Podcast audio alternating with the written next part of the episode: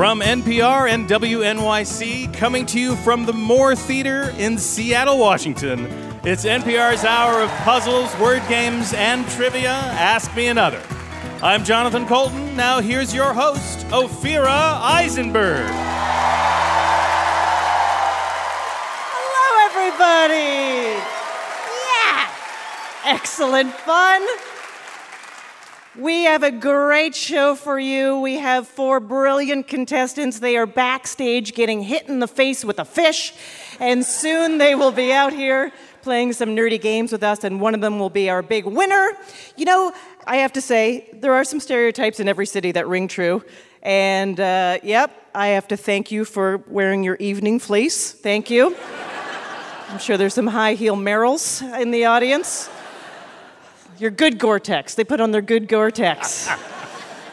I used to live in Vancouver, and that is all I owned, all I owned. And then you move to New York, and you realize that if you wear that, people think that you, uh, you're working on their garden.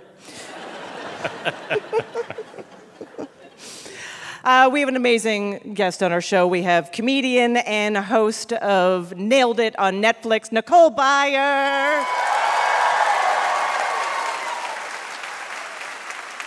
Nailed It, of course, builds on that internet trend that we all love of watching cake fails.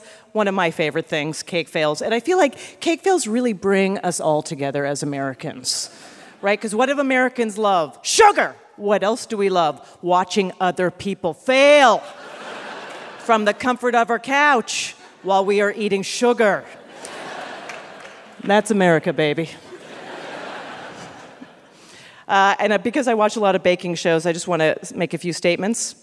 One, Rice Krispie treats, not a cake. Two, fondant, terrible. Let's stop using fondant. Stop using fondant. Yeah. That's got to be plastic. It's like, yeah, it's got to be a plastic. Uh, three, every human face rendered on a cake is terrifying.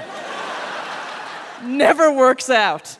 It's like, here you go. What is that, Gary Busey? No. That's you, Mom.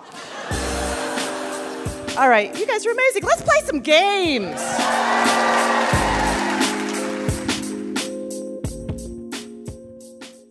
Our first game is based on Sleepless in Seattle, the iconic Seattle movie with the most iconic scene that takes place in New York on the top of the Empire State Building. I'm sorry that your most famous rom com had to export its romantic scene to somewhere cooler. First up.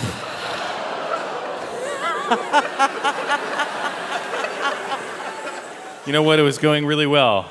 And then I think I remember where it turned. I know.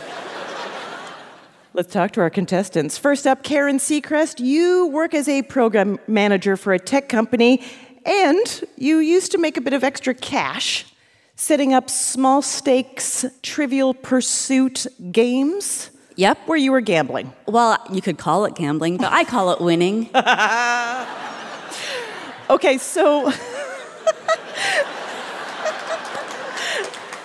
so, how did it work? Uh, I had a friend who was at Johns Hopkins University, and I was at a small school in Massachusetts at the time. Yeah. So I'd go down to visit her, and she'd get these uh, fraternity brothers together, and they'd all pull in some money, and then I'd beat them. Oh. oh.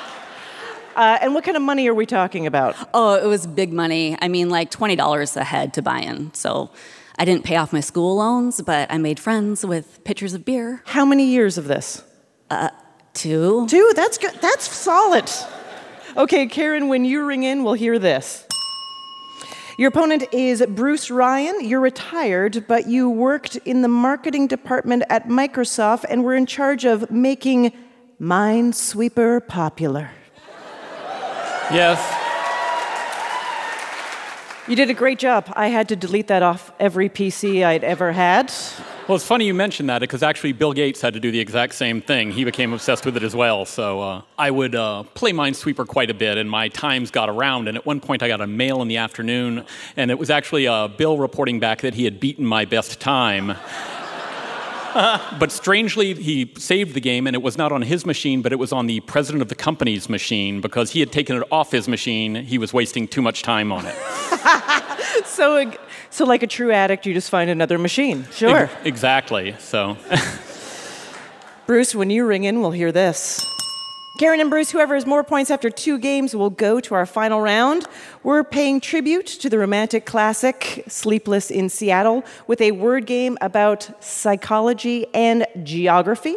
In this game, every answer is a play on the title Sleepless in Seattle, swapping in different alliterative moods and cities. For example, if we said Tom Hanks and Meg Ryan spend their first date at the Eiffel Tower, talking about divorce rates over wine glasses that are half empty, you would answer pessimistic in Paris. Remember, the emotion in the city will always begin with the same letter. Okay, here we go. Tom Hanks thought his trip to this New England city would be fun, but the historic Freedom Trail turned out to be a real snooze. Meanwhile, at Fenway Park, Meg Ryan falls asleep watching the Red Sox because the game is dull, dull, dull. Karen. Bored in Boston. Exactly. This Tennessee town was made famous when Johnny Cash sang about going there to cheat on his wife. Now Meg Ryan is green with envy because Tom Hanks has vowed to do the same. Karen. Oh, um, it's uh, I'm going to Jackson is the name of the song. So he's a jerk in Jackson. He is jealous and Jackson. Jealous and Jackson is what we're looking for. That's correct. and a jerk because in this version of the movie, he has a wife and he's still trying to do a meet cute with I guess it's a, it's a meet cheat. It's not a meet, a meet- cute. it's a meet cheat. Meet cheat. It's a rom. Come on. yeah, exactly. Rita Wilson sends Meg Ryan on a reporting trip to the most populous city in Nigeria, where she encounters a series of good omens. She finds a four leaf clover, sees a shooting star, and a bird poops on her head. Bruce. lucky in Lagos. Yeah, you got it. Yeah. Meg Ryan has a crotchety attitude. So Tom Hanks takes her out for a pint at a pub in Scotland's most populous city. Will he change her curmudgeonly ways? Karen. Is she grumpy in Galway? Oh God, don't hate me. Sorry, I know nobody. I think you're taking Yeah, this too seriously, Glasgow, Karen. No one's gonna. Oh, well, she- now you blew it. Now. uh, I'm sorry, Karen. That's incorrect. Bruce, do you know the answer? Uh, grumpy in Glasgow. Yeah, that's right.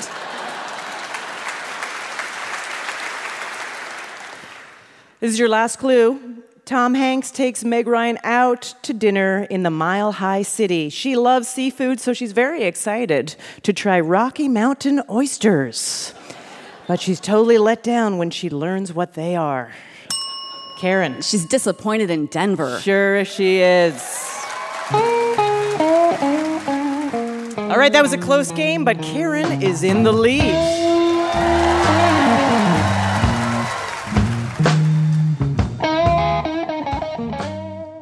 Our next quiz is about video games, aka the excuse grown men use to talk to each other. So, Washington State is home to Microsoft, which makes Xbox. It's also home to the American headquarters of Nintendo, and that inspired this audio quiz called Bleep Bloop. We are going to play an iconic video game sound. You are just going to tell us the video game it's from. Karen, stay in the lead, and you are in the final round. Bruce, you need to get more points, or. Here's your first one.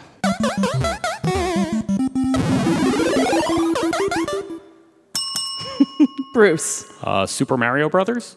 No, sorry. Karen, can you steal? Is it Q*bert? No. Not at all. What's wrong with you people? that is Donkey Kong. Yes. How about this one?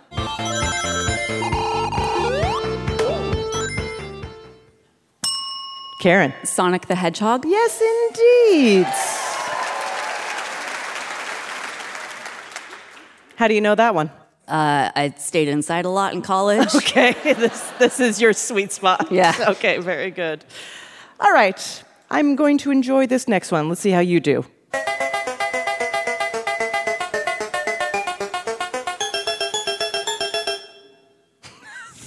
Scary. Pretty intense. It's very yeah. intense. Any ideas? Karen? Is it um, is it Frogger? It's not Frogger. Oh, it's I really the wanted other to give it to you because you're so excited about it. Might be, but I can't. Bruce, can you steal? How about Q*bert? The old Q*berts. That is uh, Dig Dug. All right, you got to know this one. Oh, get over here! Karen. Uh, finish him, Mortal Kombat. Yeah.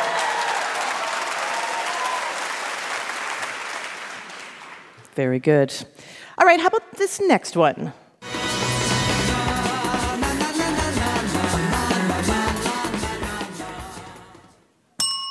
Karen. Dance Dance Revolution. Please be that.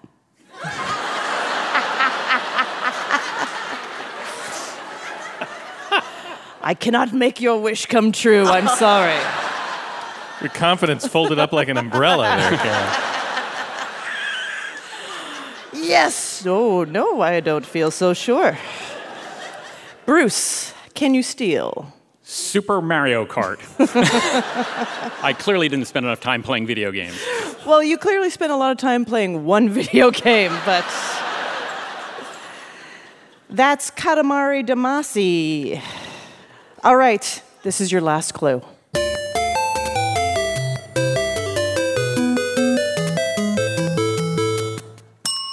Karen. Tetris. Yes! Great job, both of you. After two games, Karen is moving on to our final round. Coming up, I'll talk to comedian Nicole Byer from Nailed It, and we'll play a game called Fact Bag. Don't worry, Seattle, the bag is an eco tote. I'm Ophira Eisenberg, and this is Ask Me Another from NPR.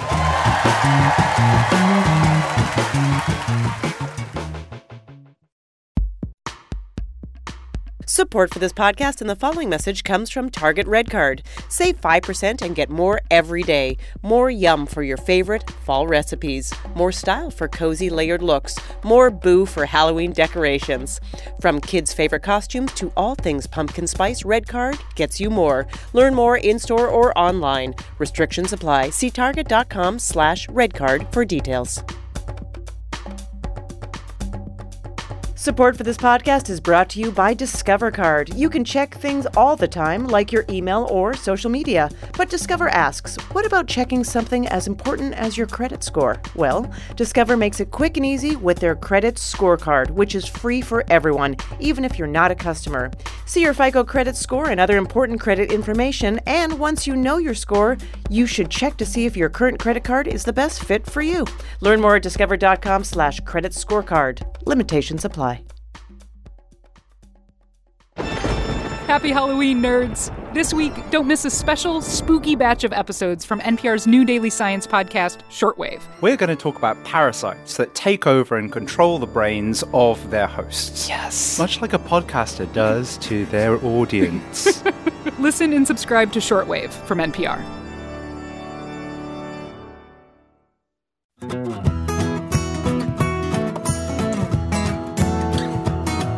This is Ask Me Another, NPR's hour of puzzles, word games, and trivia, coming to you from Seattle, Washington. I'm Jonathan Coulton. Here's your host, Ophira Eisenberg. Thank you, Jonathan. It's time to meet our special guest. She's a comedian and the host of the Netflix baking competition series, Nailed It. And you can hear her voice on the new animated series, Tuca and Birdie. Please welcome Nicole Byer.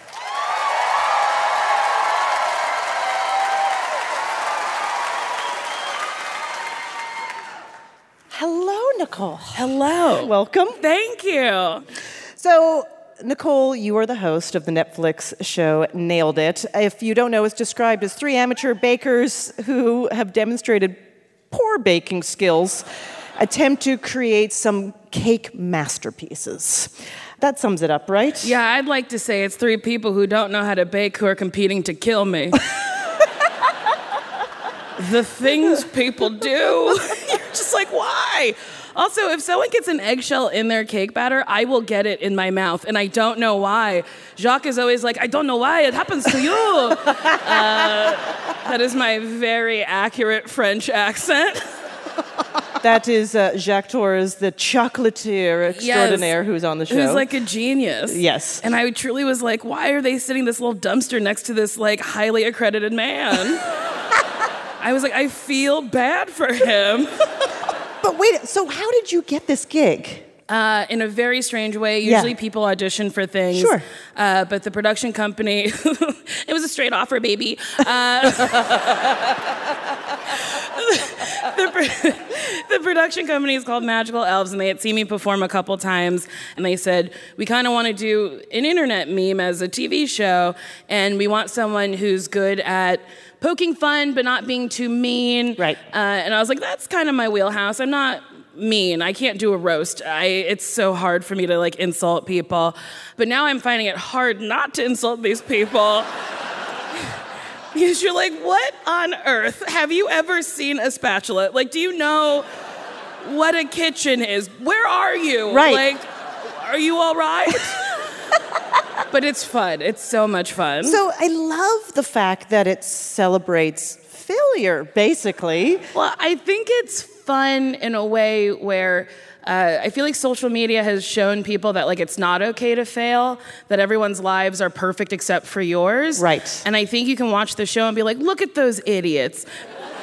Maybe I'll try to do something.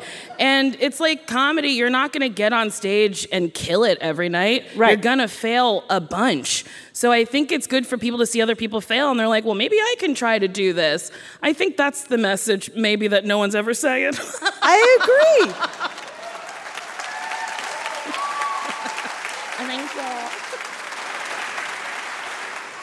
So you moved to New York from New Jersey Mm-hmm. in uh, 2000s, 2004? 2004. I think. You're not doing stand up initially, you're No. a server at a comedy club. Yes, I worked in a comedy club. It was a weird restaurant. It was, uh, you can see it on Kitchen Nightmares. It is episode two of the first season. Uh, and it was one third Irish bar, one third Indian restaurant, Oh, one third yes. cabaret room. Yes.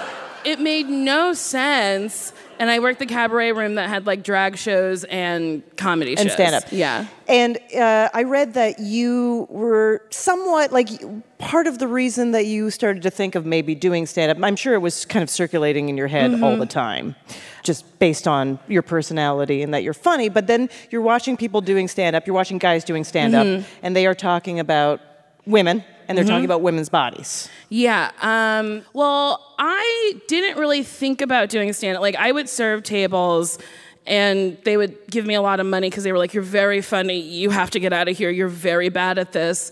Um, uh, and then I started doing improv.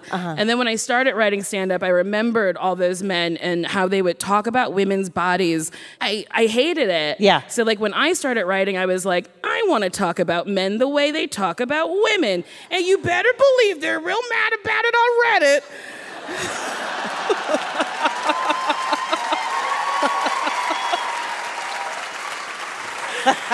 Reddit. like I'm, I don't think I'm saying anything truly harmful. Where a lot of men sometimes are feeding into misogyny and this like sick idea that women are inferior. And I feel like uh, I don't. I feel like I may be pointing out those things, but I don't think I'm making a man feel afraid of his life. You know what I'm saying? Right, right. Like I've sat in shows and been like, this man might kill me. Like he's angry. You know? So you also host a podcast called Why Won't You Date Me? Yes. Thank you for listening. I do. Where you're on a quest basically to answer that question. Yes. You are se- 80 episodes in. How do you feel about where we're at in this quest? um healthier. Yes. It has been very eye-opening to speak to people that I've hooked up with in my 20s. The best. Yeah, and I feel like I'm living out like a, a couple people's dreams to be like, seriously, why didn't you date me? And then to have them give me an honest answer. Uh, people have been like brutally honest at times. Uh, But like that's sometimes something you need to hear to grow. And I'm also in therapy. Uh, my therapist Mary is a wonderful woman. uh, but I love Mary. I love therapy. I talk about it a lot because I feel like, especially among black people, it's stigmatized. And like my uncle, after I started taking ADD medicine, was like, You don't need it. You don't have ADD. And I was like, Well, what do I have? He's like, I don't know. And I was like, Cool, I'm going to take these pills and like live. and like thrive, okay? Uh, so I try to mention it at nauseum so people do it. And then when people are like, it's too expensive, I'm like, there's sliding scale, there's apps. If there's a will, there is a way. If you like, you can figure it out. Yeah.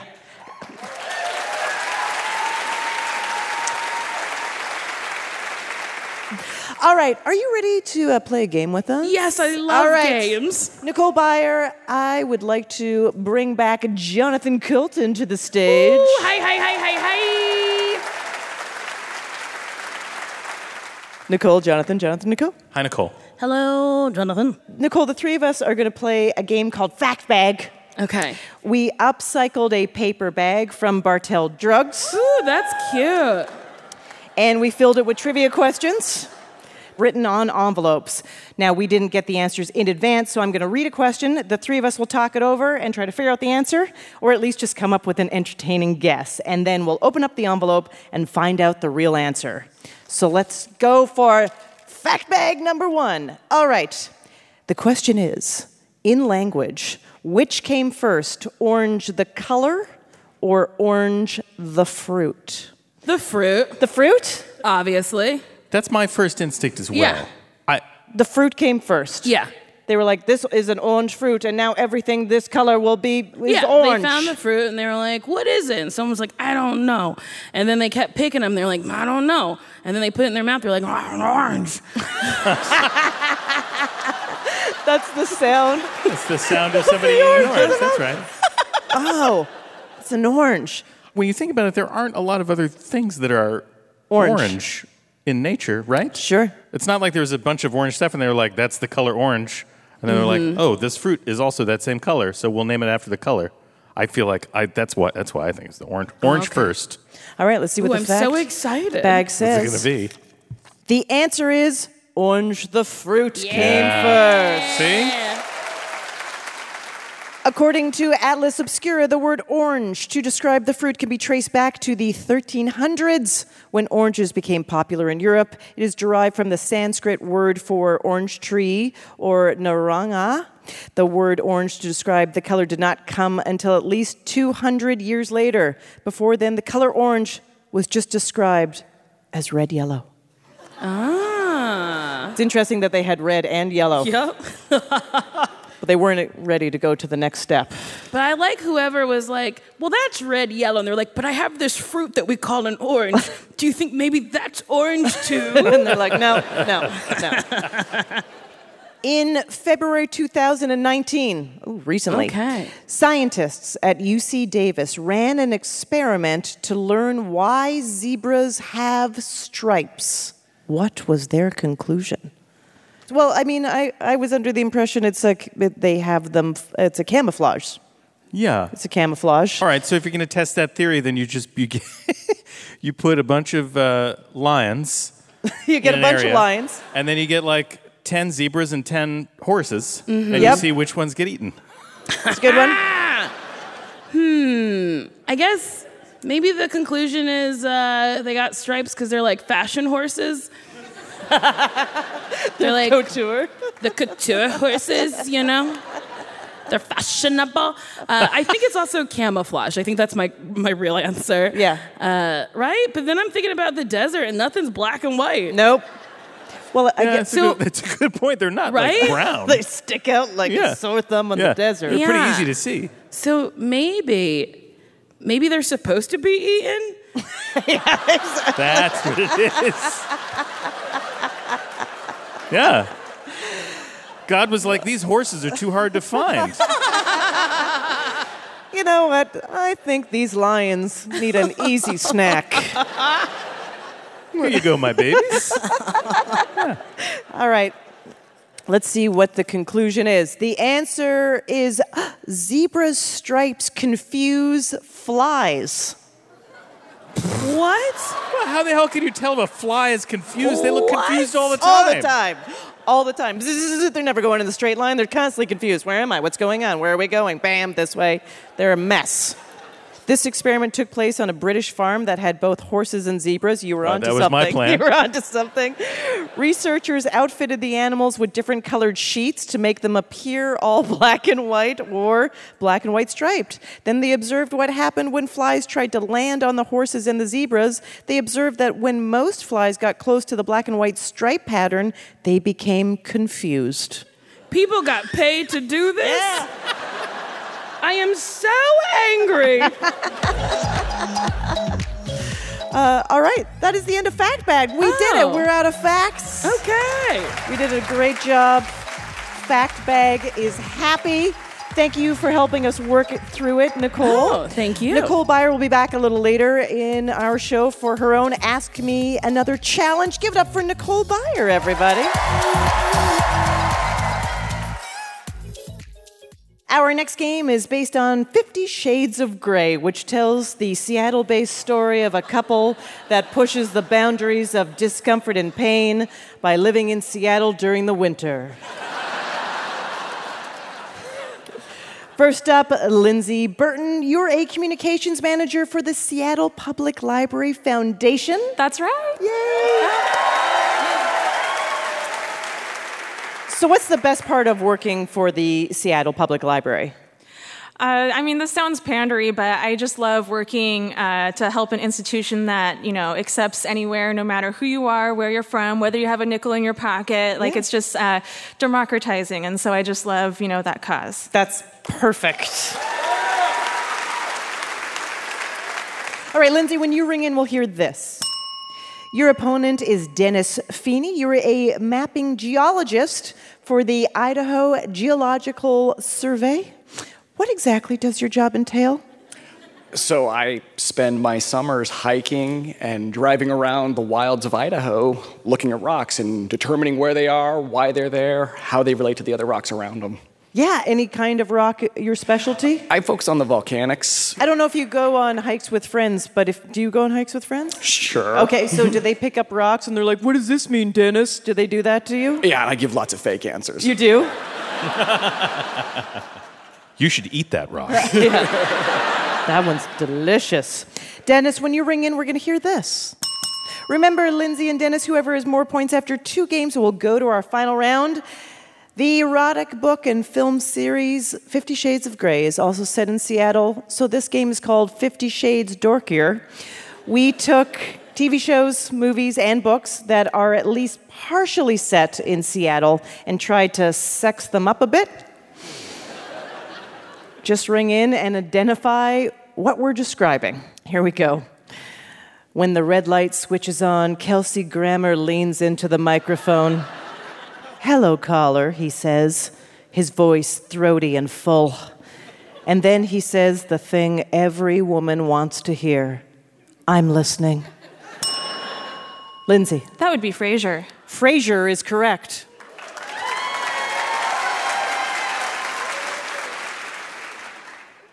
From the curtained off section of the video store, this VHS tape wants to turn you on and then turn you off. Seven days after you watch it, you die. Dennis. Uh, the Ring? The Ring is correct.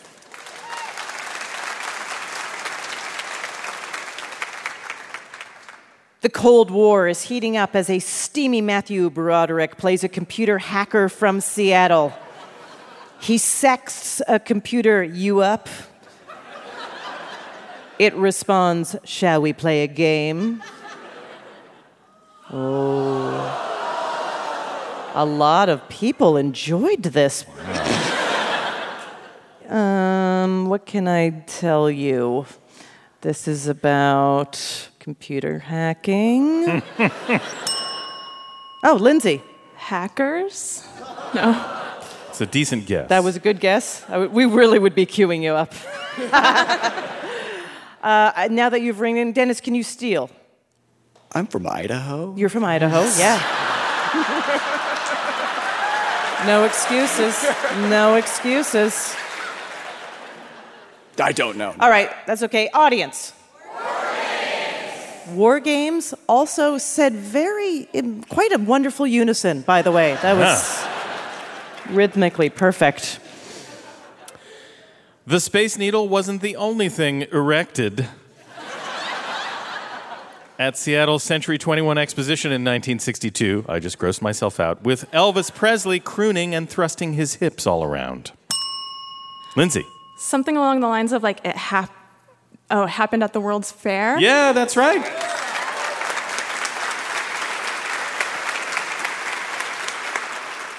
This bestseller by Maria Semple is about a hot mom. She's so hot, she has to run away to Antarctica to cool off. Lindsay. Where'd you go, Bernadette? Yeah, that's correct.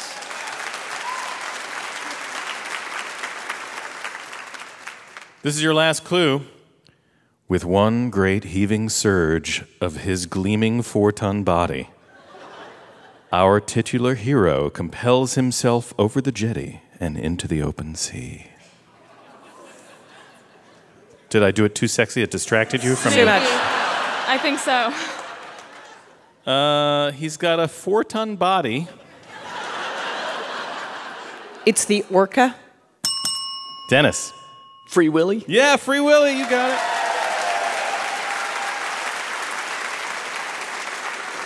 I like that the X rated version doesn't really need a title adjustment. Great game. Lindsay is in the lead. Want to be a contestant? Just go to amatickets.org and maybe when Amazon turns this podcast into a Prime Original series, Julia Roberts will play you. Coming up, Nicole Byer returns for a game about the romantic thriller Ghost, which is single handedly responsible for Gen X taking up pottery. By the way, my Etsy shop, Ophira Eisenglaze, is having a big summer sale. I'm Ophira Eisenberg, and this is Ask Me Another from NPR. Support for this podcast and the following message come from Kay Bucksbaum in support of the David Gilkey and Zabihullah Tamanna Memorial Fund, established to strengthen NPR's commitment to training and protecting journalists in high risk environments. Join us for a live taping of Ask Me Another at the Bell House Tuesday, November 5th. We'll be joined by Grammy Award winning singer songwriter Paula Cole. You don't want to wait. Tickets and more info at amatickets.org.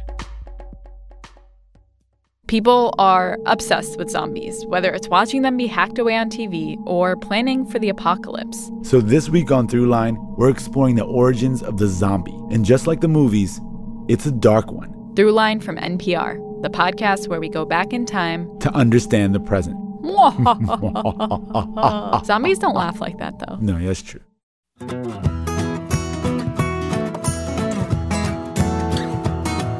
This is NPR's Ask Me Another coming to you from Seattle, Washington. I'm Jonathan Coulton. Here's your host, Ophira Eisenberg. Thank you, Jonathan. Before the break, we met our contestants, Lindsay and Dennis. Our next game is about grunge music, but first, let's check in with our contestants. Lindsay, it's great to be on Ask Me Another. We are happy to have you, and I know you're happy to be here, but I'm told that your dream is to be on The Price is Right. Oh, absolutely. That's number one. I've wanted that since pretty much birth. Yeah. there is video footage of me on a VHS somewhere of my grandmother giving me uh, one of those Echo microphones you plug into a radio, Yeah. and she says on the video, it's because she loves Bob Barker so much. We wanted to give her a microphone for her to play with. Yeah. Do you uh, memorize prices of things? You know, I used to when I was a kid. I was so obsessed. I would like write down the prices No in a way. journal to like see if I could like quiz myself for when I was going to be on there. You know, I work now, so I can't watch it all the time. Uh, do you want to just yell $1 right now? Just want to yell $1? One dollar, Bob. and it still should be Bob. Dennis, in college, uh, you were the University of Wyoming's mascot, Pistol Pete. That's right. Yeah, my junior year, I uh, I applied for the position and got it. and It was a scholarship position, so Wow.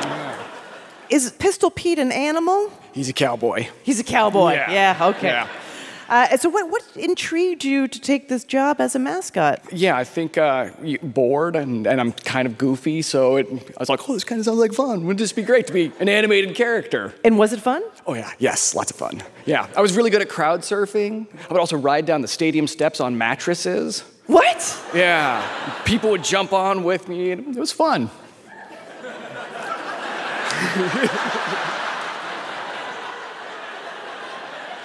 Dennis, you're a good man. okay, so your next game is a music parody called Smells Like Teen Starbucks.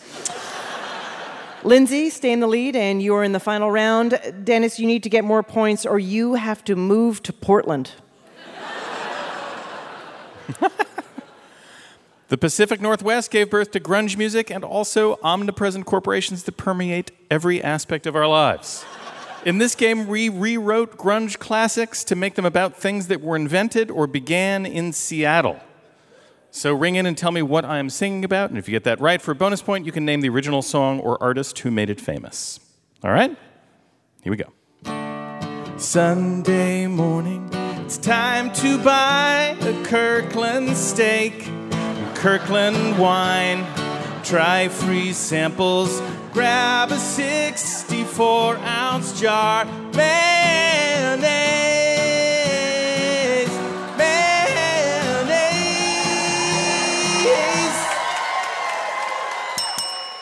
Dennis. Oh, that's Costco. Yeah. It is Costco, correct? For a bonus point, can you name the original song or artist? Nirvana. Yeah, that's right. Lithium. Here's your next one. He's just a little dead, and his hospital bed will start his heart with this instead. Just yell clear and go ahead. clear.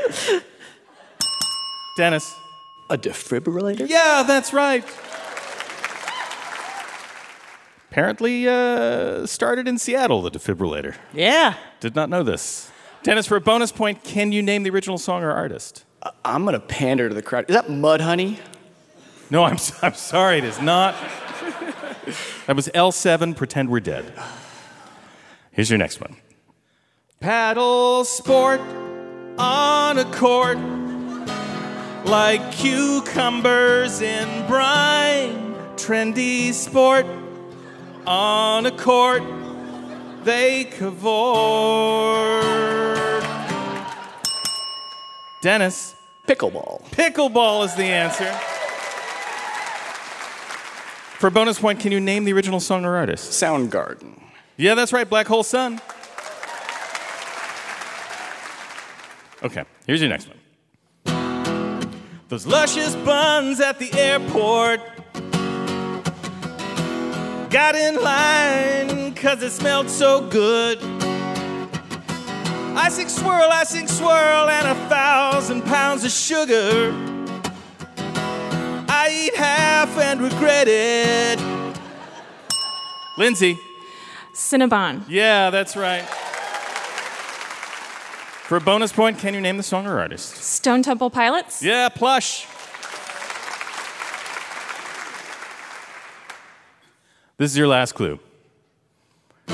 You're the guy in shorts that I am waiting for.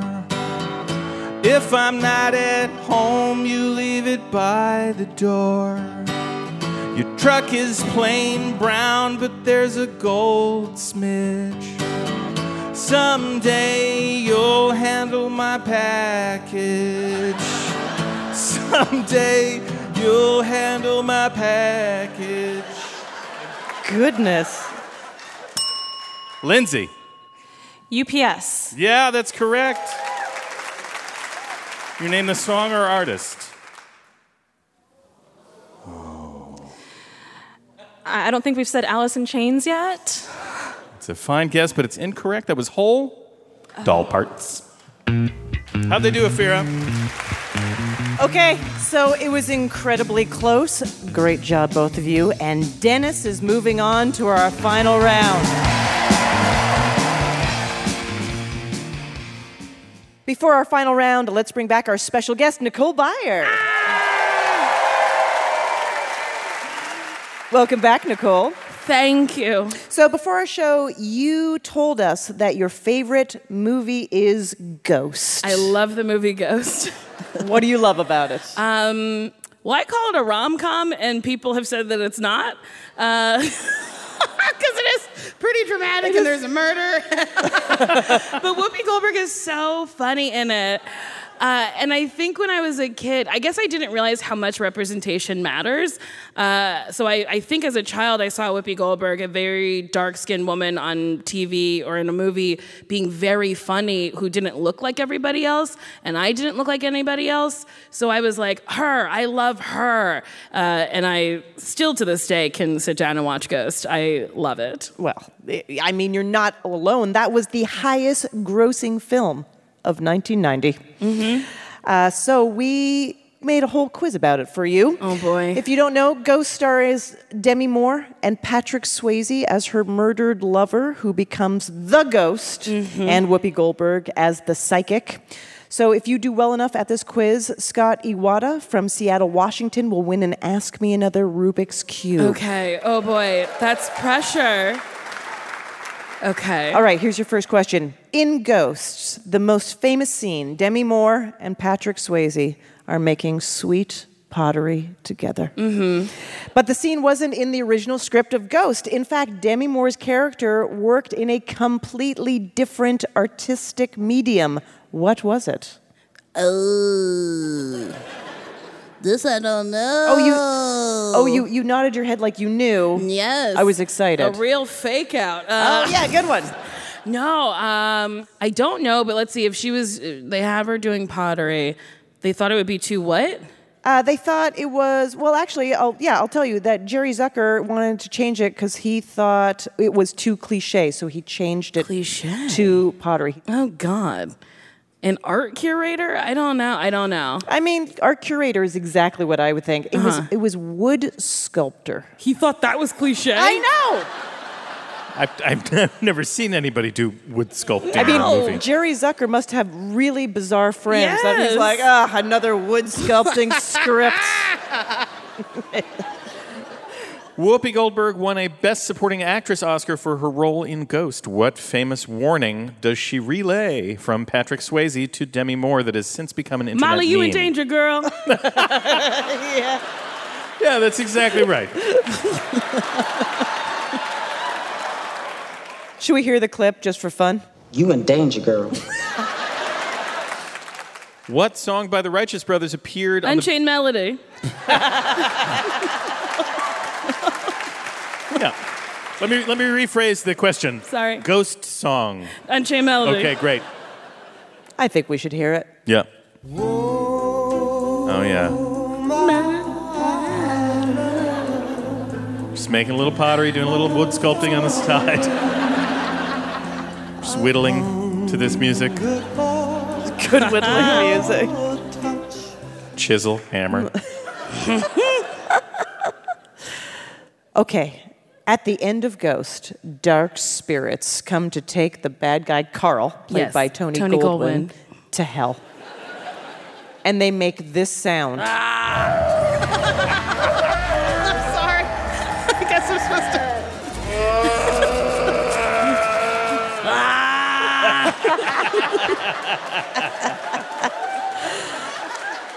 So the question is, how did filmmakers create that sound? But you sort of showed us. Uh, let's see. How did they make it? Uh, it's super creepy. The answer is super creepy. does it have to do with animals? Well, no. Okay. Uh, does it have to do with like like children crying and slowing it down? Yes. Oh, really? Yes. It is the sound of babies crying slowed down. I can't believe I got that. Can we hear it again?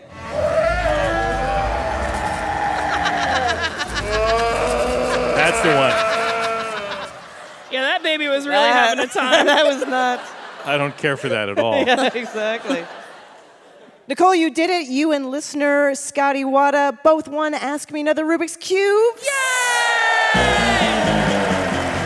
Nicole co hosts the new Earwolf podcast, Best Friends with Sasheer Zamata, and season three of Nailed It is streaming on Netflix. Give it up for Nicole Byer.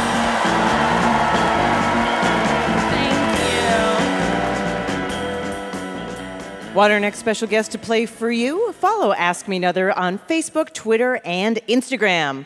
It's time to crown our big winner. Let's bring back our finalists Karen Seacrest, a trivial pursuit hustler, and Dennis Feeney, who received a college scholarship for wearing a Pistol Pete costume. Karen and Dennis, your final round is inspired by Seattle's nickname, the Emerald City. Every answer contains an item that you might find in a store that sells gems, precious stones, minerals, and fossils, like the store I used to work at called Geomania. What just happened is Dennis realized that he's a geologist. Feels like a slight advantage in this game. You never know. Our big winner will receive an Ask Me Another Rubik's Cube signed by Nicole Byer. We rolled a 20 sided die backstage, and Karen is going first. Here we go. Karen, a baseball field is also called this A diamond. That is correct. Dennis, it's a Rolling Stones song and a restaurant chain with a popular salad bar. Q*bert. Three.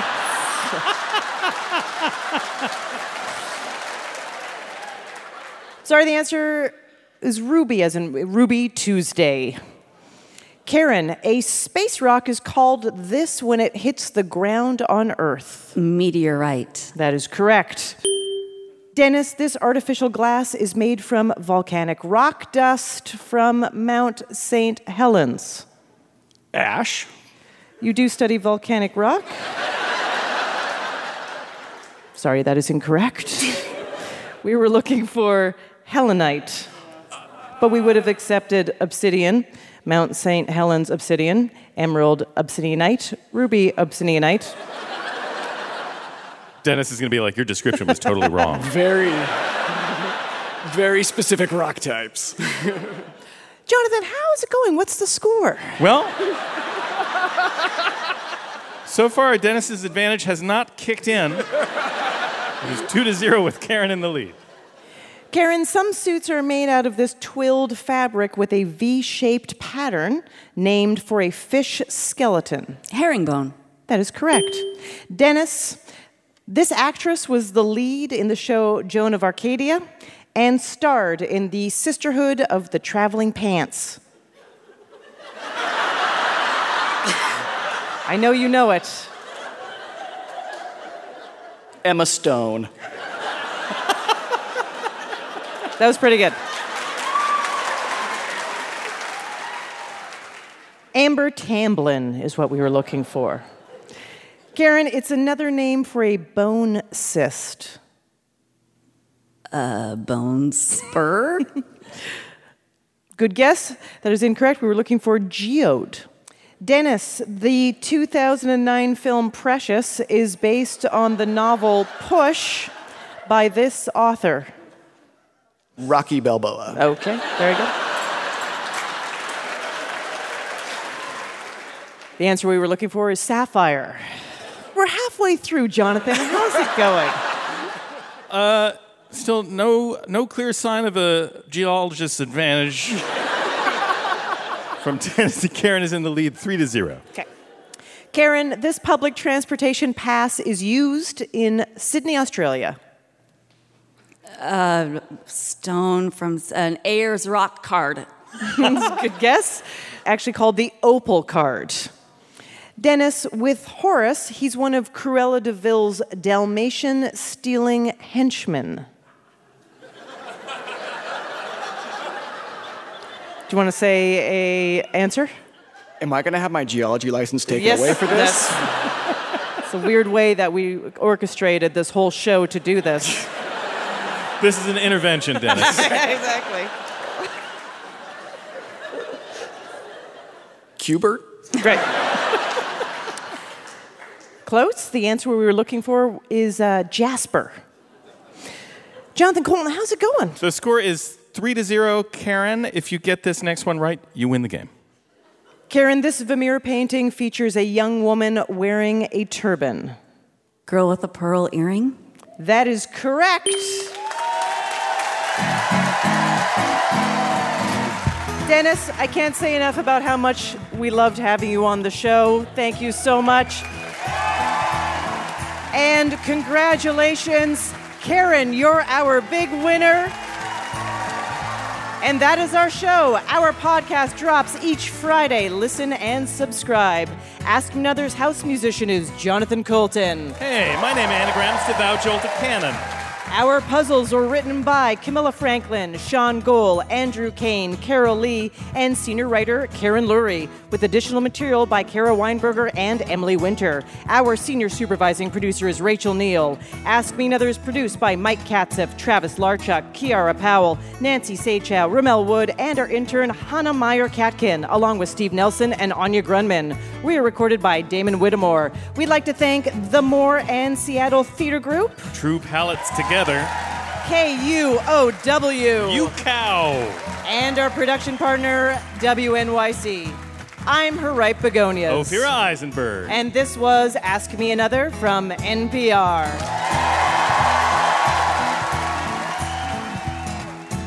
Hey, happy to hear you're still listening. And since you're still here, why not pop over to Apple Podcasts and write us a review? We love to hear from you, and it helps others find out about our show.